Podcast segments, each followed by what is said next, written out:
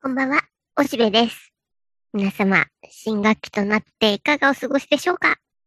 おしべはね、もうギリギリです。ギリギリ。もう生存できるかどうかの瀬戸際のような綱渡りの生活を送っています。というのも、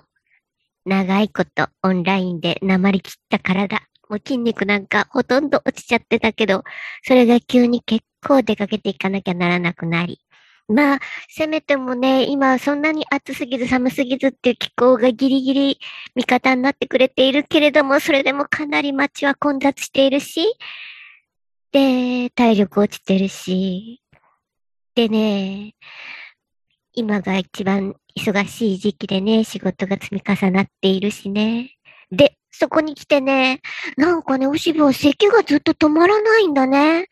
だからおしゃべりする仕事なのに途中ゲボンゲボンしちゃってね、皆さんにご迷惑かけてる始末だし、それにね、ここに来て、深刻な事態が発生。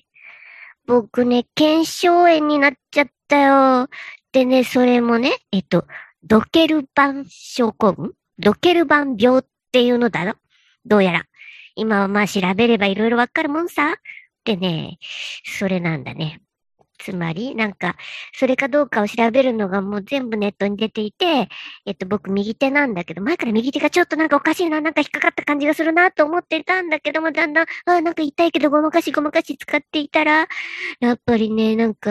ヒーって痛くなる時があって、でね、そのね、えー、右手を、こう、親指を、こう、手のひらの方に、握り込んで、で、他の指を握ると。それで、こう、小指側の方にクイって曲げた時に痛みが走るようなら、それはドケルバンだ。で、いっぱい書いてあるね。その通りにゆっくりやってみたさ。そしたら案の定、いたたたたとなって、これは、まさにドケルバンというやつなんだな。で、なんだかね、安静にするしかないみたいでね。まあ理由はいろいろ思い当たる節はあるさ。えー、パソコン仕事、こう、入力する仕事が多いからね。で、たまにピアノとかするけど、ねピアノを理由にするほど真面目に練習してないので、それは違うかなと思うんだけど、だから今ちょっとピアノの練習を休んでるけどね。でも一番の理由は分かってるさ。スマホのいじりすぎだ。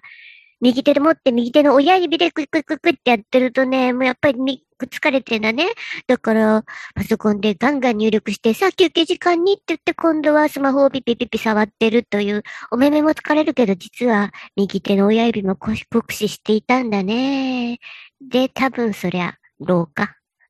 ね、年を取ってきてね、いろいろ関節に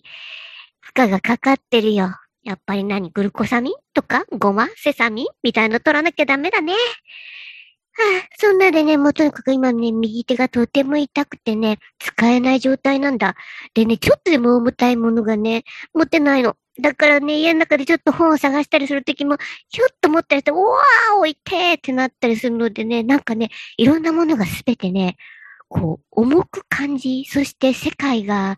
こう自分の前に立ちはだかるような無力感に苛まれているよ。左手しか使えないんだね。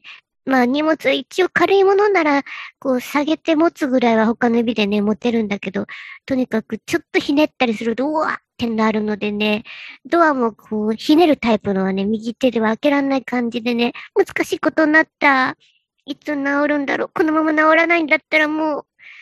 う、なんか絶望的な気持ちでね、もう死んじゃおうかなとかって思う。そういう時僕はいつもね、うん、僕は普段はエピキュリアンなんだ。エピクロス派でね、快楽主義者さ、美味しいものが食べられればその間は生きてようかなっていうようなふざけた人生の生き方をしているからね。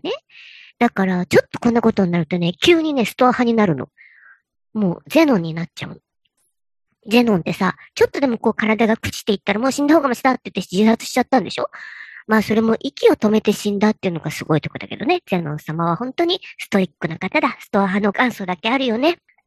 そんなわけでね、とてもなんか、がっかりした感じで過ごしてるかな、日々。で、うーん、いろんなものが重たくて、もっとちっちゃくて軽ければいいのにって思うときにさ、思い出すのは小泉八雲の阿弥陀寺のビクニっていう作品でさ、そのお豊さんっていう人がご主人を亡くし、息子さんも亡くした時にがっかりしちゃって、世界がとても、うん、重くて大きく感じられたんで、で、次第にお父さんは心を病むような感じで、小さいものだけをめでていって、で、それがまあミニチュアっていうもの、人間がなぜミニチュアを持っているか、それはもともとは宗教的な意味合いなんだけども、だけど、生活の中でちょっとでも小さいものとか、実用にもうそぐわないほどに小さいものをめでていくっていうのはなんか心が疲れてね、世界が重くて大きすぎるって感じた時に、ちっちゃいものならちょっと動かせるかなって思うんだ。だから今ミニチュアなんかで、こう、生活に疲れた OL さんとかがね、お家の中でミニチュアのお部屋を作って、で、自分の部屋はさ、なかなか、うん、改装したりできないだろで、それに比べて、ミニチュアの世界だったら模様替えとか引っ越しとか簡単なんで、で簡単にできるから、そういうのをやるっていうのがすごくよくわかるんだよね、僕ね、今。なんか世界は重たすぎるって。筋力落ちてるのと腱鞘炎で。まあでもね、少しずつちょっと栄養とって、それに、まあそうやって出かけていけばね、足腰はだいぶ戻ってきた感じ。勤めて、駅の階段は階段を登るようにエスカレーターの方がすっげえ混んでるから、あれを待ってるよりはこっちの階段を登った方が早いやっていう時は、なるべくすくすくと上がっていくことにしてるし、そうやって少しずつ筋力を取り戻しているおしべですが、さあ、腱鞘炎は治りますかどうかっていうところです。というわけで、戦いの日々ですが、皆さんもいろいろ大変でしょうが、